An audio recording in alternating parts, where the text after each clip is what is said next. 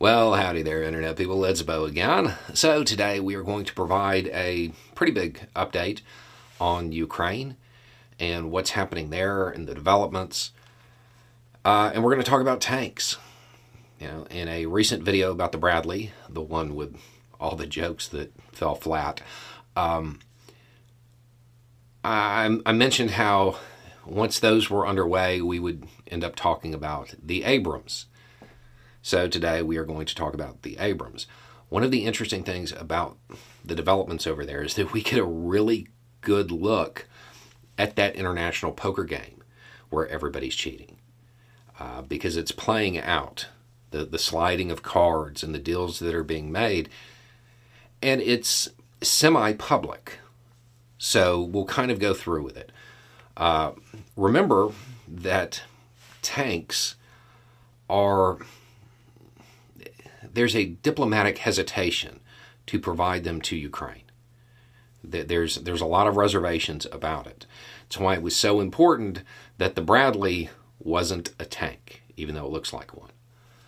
Um, so, who started us off? Who started us off as far as that uh, this next hand? The United Kingdom. The United Kingdom was like, hey, we'll give up some challengers, give them to Ukraine. Those are their modern tanks. Okay. Then Poland and Finland were like, hey, we've got some leopards.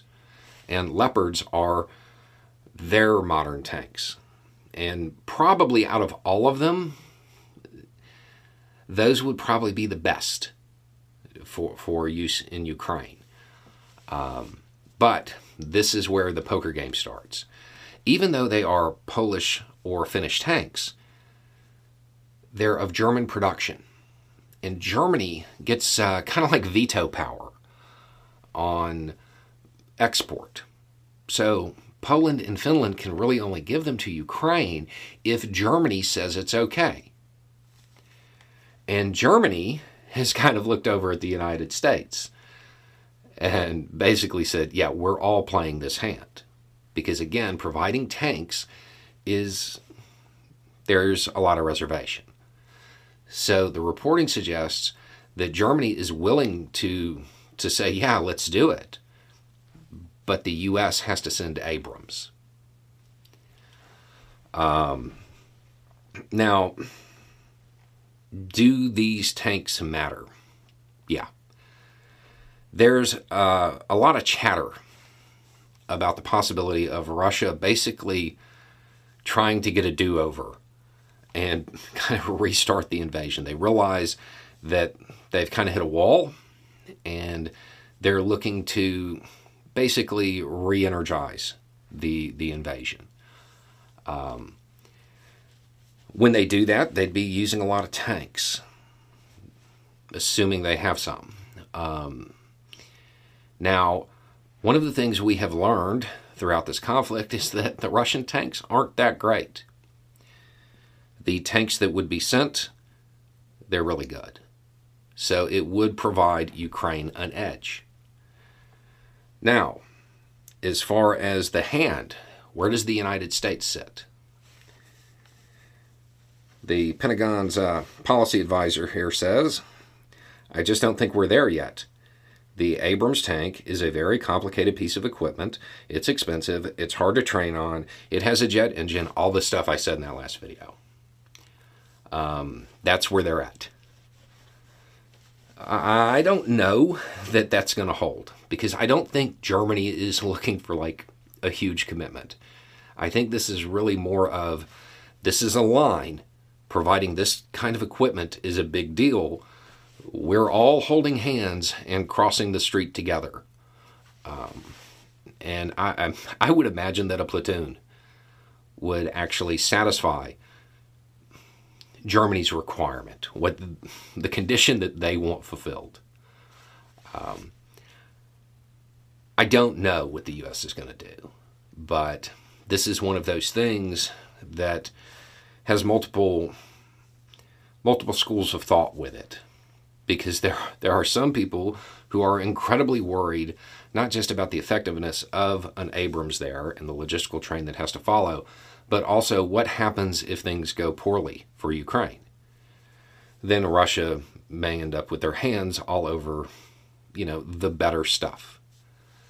The flip side to that, the competing argument, is that at that poker game, this is kind of like NATO saying, okay, well, we're going to raise by $50, knowing that Russia only has 20.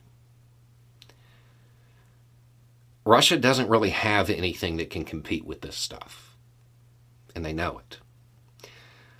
I would imagine that inside the Kremlin, there has been a desire to basically wait out Western resolve as far as assisting Ukraine and just wait until the West gets tired of it.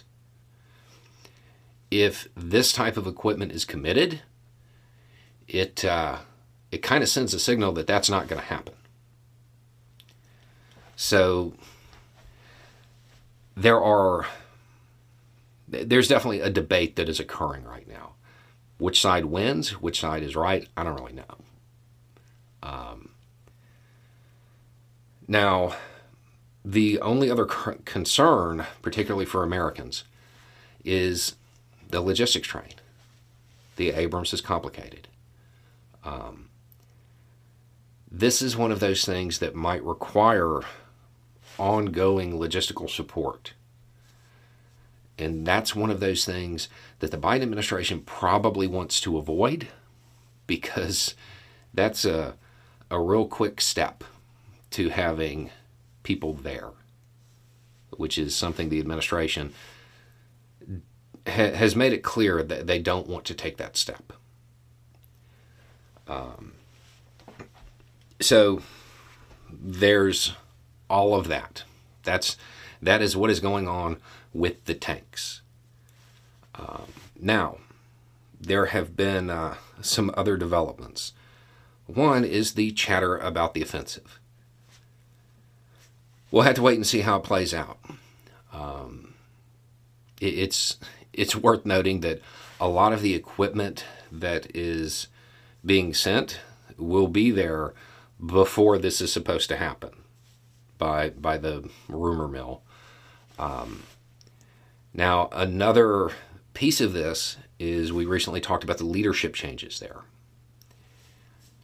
And there's some concern dealing with a new order that has come down from the new Russian leadership, which is to shave. Um, now, there are two logical reasons to give this order. The first is, you know, maintaining a professional appearance in a war zone. Okay, Patton. Um, and the other is you need to be able to seal your mask.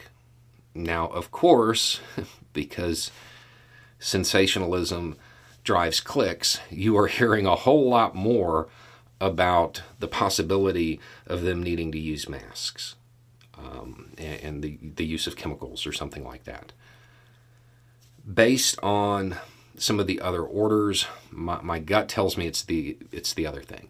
It's a a desire to have a professional looking military um, in in a combat zone, which, if that's the case, don't interrupt them. um, you know, no inspection ready unit has, has ever made it through combat, and no combat ready unit ever makes it through inspection. Um, so I'm fairly certain that that's the way it would go. I don't think that they're readying for anything involving chemicals, mainly because we've seen their equipment their masks, they're like GP, they're really old gas masks. I wouldn't trust them. Um, a lot of the equipment that they have that's supposed to be sealed, it's not.